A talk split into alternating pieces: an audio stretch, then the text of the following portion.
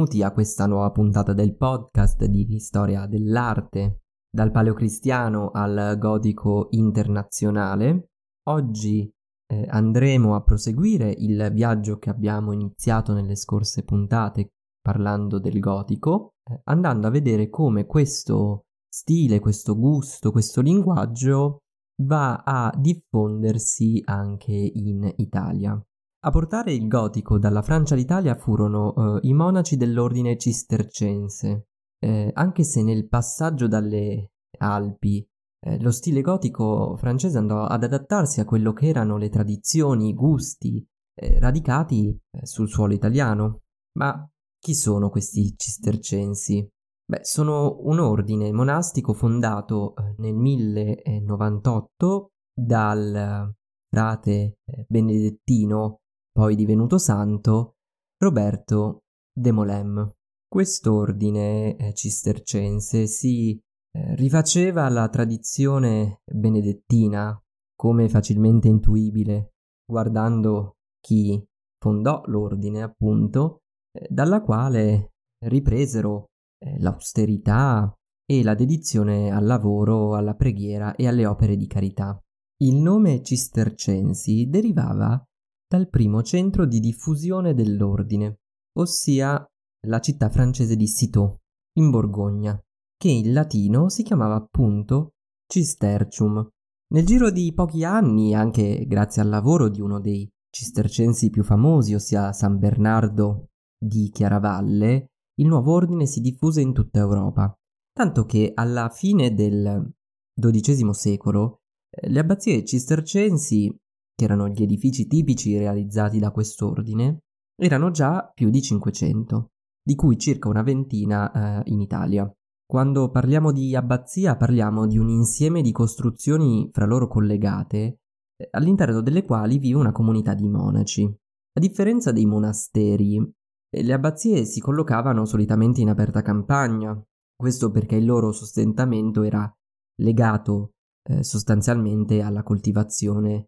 del terreno. Quindi eh, dobbiamo immaginare le abbazie come una sorta di piccola, piccole cittadelle autonome, spesso peraltro proprio come le cittadelle fortificate, in cui i monaci pregavano, lavoravano e si producevano la gran parte di ciò di cui avevano, avevano bisogno. La distribuzione degli spazi e delle funzioni all'interno di ogni abbazia eh, variava in base alle esigenze locali, pur partendo eh, tutte da un modello base che è quello che noi troviamo nell'abbazia di Clairvaux, ossia eh, l'abbazia di Chiaravalle, fondata da San Bernardo nel 1115 e eh, oggi è andata però eh, distrutta. Quindi il modello di base non l'abbiamo più, ma possiamo rivederne eh, le caratteristiche generali in, in molte delle altre abbazie. Il fulcro di questi complessi era come può essere facile immaginare, la chiesa, alla quale si accedeva tramite un chiostro, intorno al quale poi si aprivano tutta una serie di altri spazi come sacrestie, dormitori, refettori, cucine e scriptori, quindi luoghi dove i monaci si occupavano di studiare e trascrivere i testi sacri. Ma eh, torniamo ora al nostro gotico e al ruolo svolto dalle abbazie cistercensi nel portare questo linguaggio architettonico in Italia. Le abbazie di quest'ordine monastico mischiavano infatti caratteri provenienti dal gusto romanico, che era il gusto eh, dominante all'epoca, a cui sommarono anche elementi provenienti dal più recente gusto eh, gotico, a partire ad esempio dall'uso dell'arco a sesto acuto. Questo permise quindi di portare il seme del nuovo stile anche al di fuori della Francia. Chiaramente già si capisce che,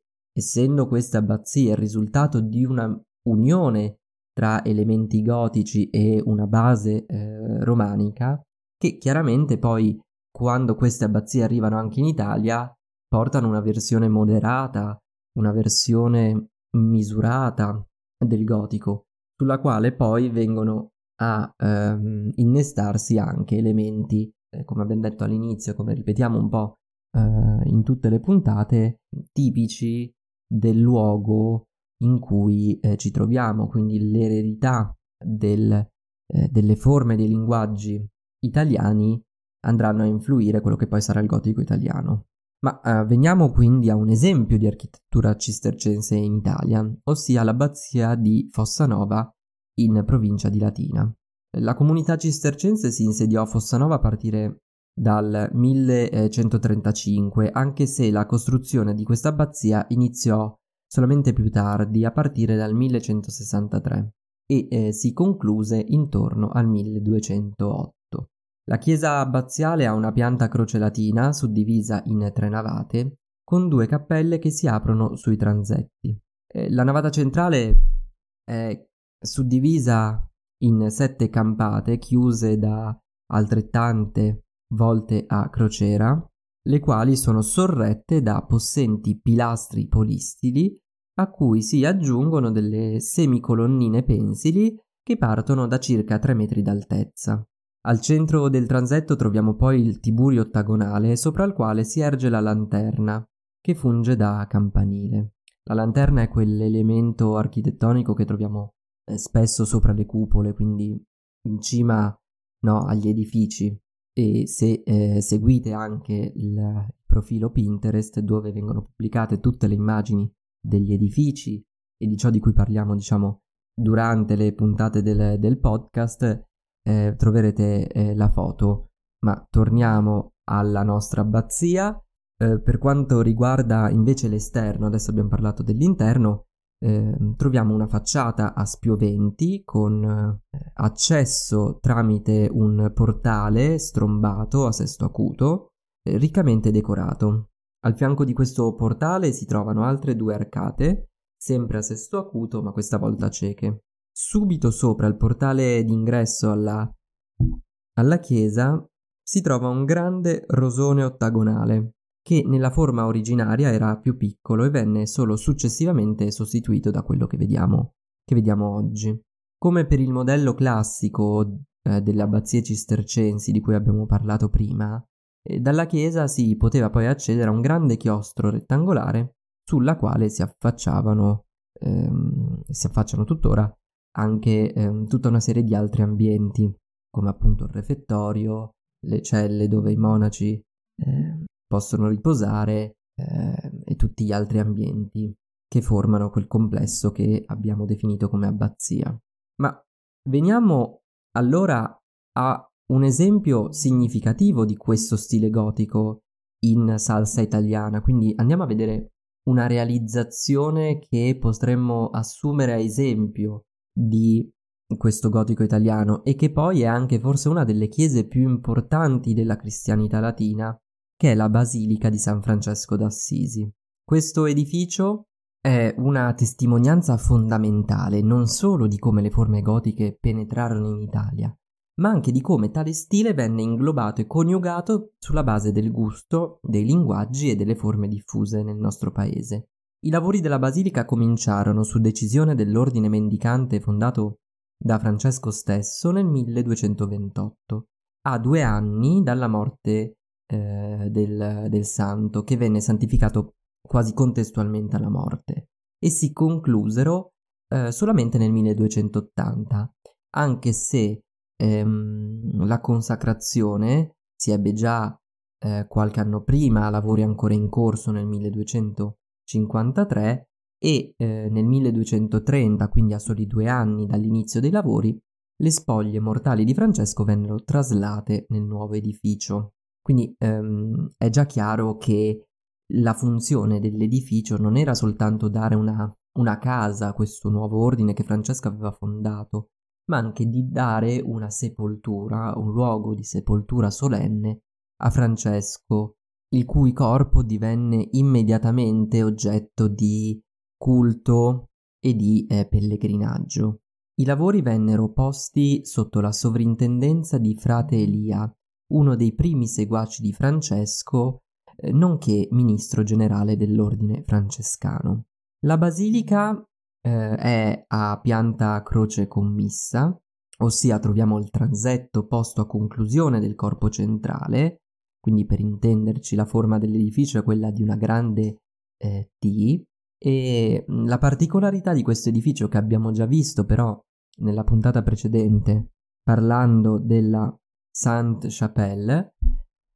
è che è posto su due livelli. Si tratta quindi di un doppio edificio, di una basilica doppia, che possiamo suddividere in una chiesa inferiore e una superiore. A questi due livelli venne aggiunta successivamente la cripta, da cui si accede dalla chiesa inferiore e dove fu traslato il corpo eh, di San Francesco assieme eh, ad alcuni eh, suoi confratelli. Ma andiamo a vedere un po' nel dettaglio quindi questi due edifici e partiamo allora dalla chiesa inferiore, da cui eh, si accede eh, dalla piazza eh, porticata e per entrare si deve oltrepassare un meraviglioso portale gotico doppio, eh, quindi ehm, sono diciamo due porte inserite in questo portale eh, inframezzate da una piccola colonnina sormontato da un rosone che ci immette nel lato sinistro eh, della navata. Si tratta di uno spazio, quello di questa basilica inferiore a navata unica, eh, suddivisa in quattro campate chiuse da volte a crociera, a cui segue un transetto a volte a botte e un'abside semicircolare sul quale si aprono diverse cappelle radiali, aggiunte però successivamente intorno al eh, XIV secolo. A sorreggere il peso non solo delle volte, ma dell'intero edificio sono eh, grandi e bassi pilastroni, quindi consideriamo che l'edificio inferiore funge anche da sostegno di quello superiore, quindi deve scaricare tutto il peso dell'edificio complessivo. Eh, la basilica inferiore ha un'altezza molto ridotta e se a questo aggiungiamo il fatto che è scarsamente illuminata, ciò genera un effetto opprimente perché tra l'altezza, la scarsa illuminazione, eh, la ricca decorazione ad affreschi, lo spazio percepito è ancora meno di quello effettivo. Come abbiamo detto, dalla, dalla chiesa inferiore si accede alla cripta. Questo edificio era sostanzialmente eh, pensato per essere utilizzato per eh, la preghiera, per la liturgia, mentre l'edificio superiore è quello più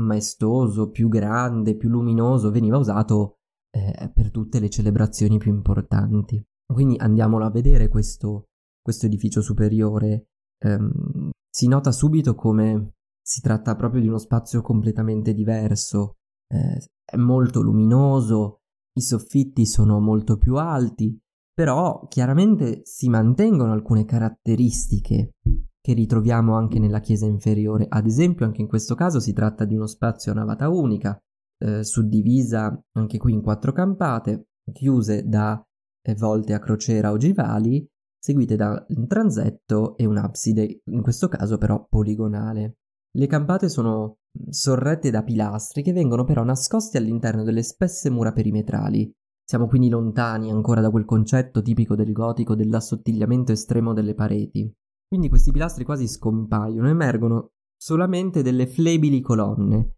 che quasi fanno percepire meno quel peso enorme che devono sorreggere i pilastri. Dicevamo che a differenza della chiesa inferiore, quella superiore è molto luminosa, questo grazie a grandi finestroni policromi per la cui realizzazione sono stati chiamati artigiani non solo da tutta l'Umbria, ma anche addirittura dalla Francia. Ecco, queste enormi finestre policrome eh, inserite a metà di ogni campata e, e nell'abside permettono di illuminare enormemente con queste luci colorate derivate appunto dalla decorazione l'interno. Certo non sono ancora paragonabili a livello delle finestre che noi troviamo ad esempio nella Sainte-Chapelle che quasi occupano tutta la struttura eh, muraria, quindi quasi vanno a svuotare completamente i muri dell'edificio,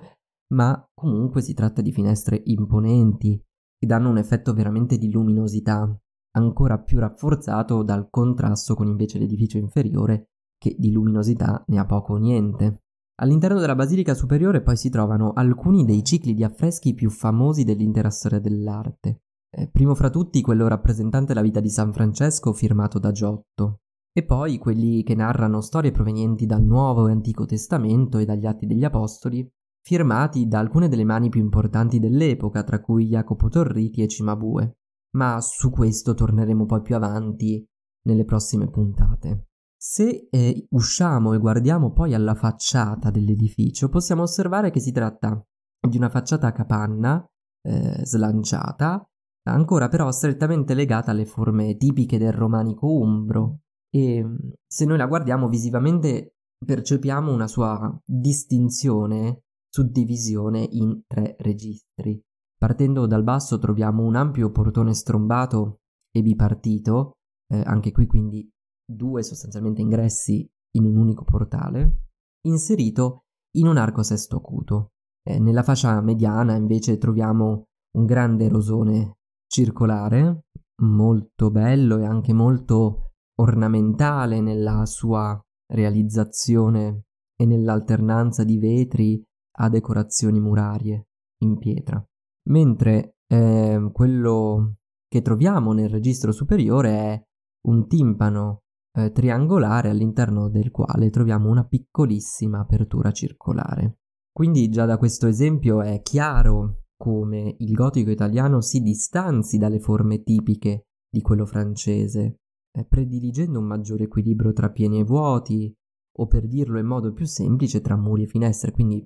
sì, ci sono degli elementi che rimandano allo stile originario nato nell'Île-de-France, gli archi a sesto acuto, le vetrate, ma non si arriverà mai ad avere una completa dissoluzione del, dei muri perimetrali a favore di vetrate quasi continue che occupano tutto lo spazio, non si arriverà mai a quello slancio di leggerezza che è tipico del gotico francese, ma vediamo appunto delle forme più equilibrate, più moderate, in cui è molto evidente l'influsso del romanico che in Italia era ancora molto forte. Avete ascoltato un episodio della storia dell'arte spiegata facile, un podcast di Luca Bellinzona e parte del progetto editoriale del Ramo d'Oro. Ti invito a seguire il podcast per non perdere le prossime puntate e a seguire il progetto del Ramo d'Oro anche su Instagram, dove troverai approfondimenti e contenuti esclusivi. Grazie e al prossimo episodio.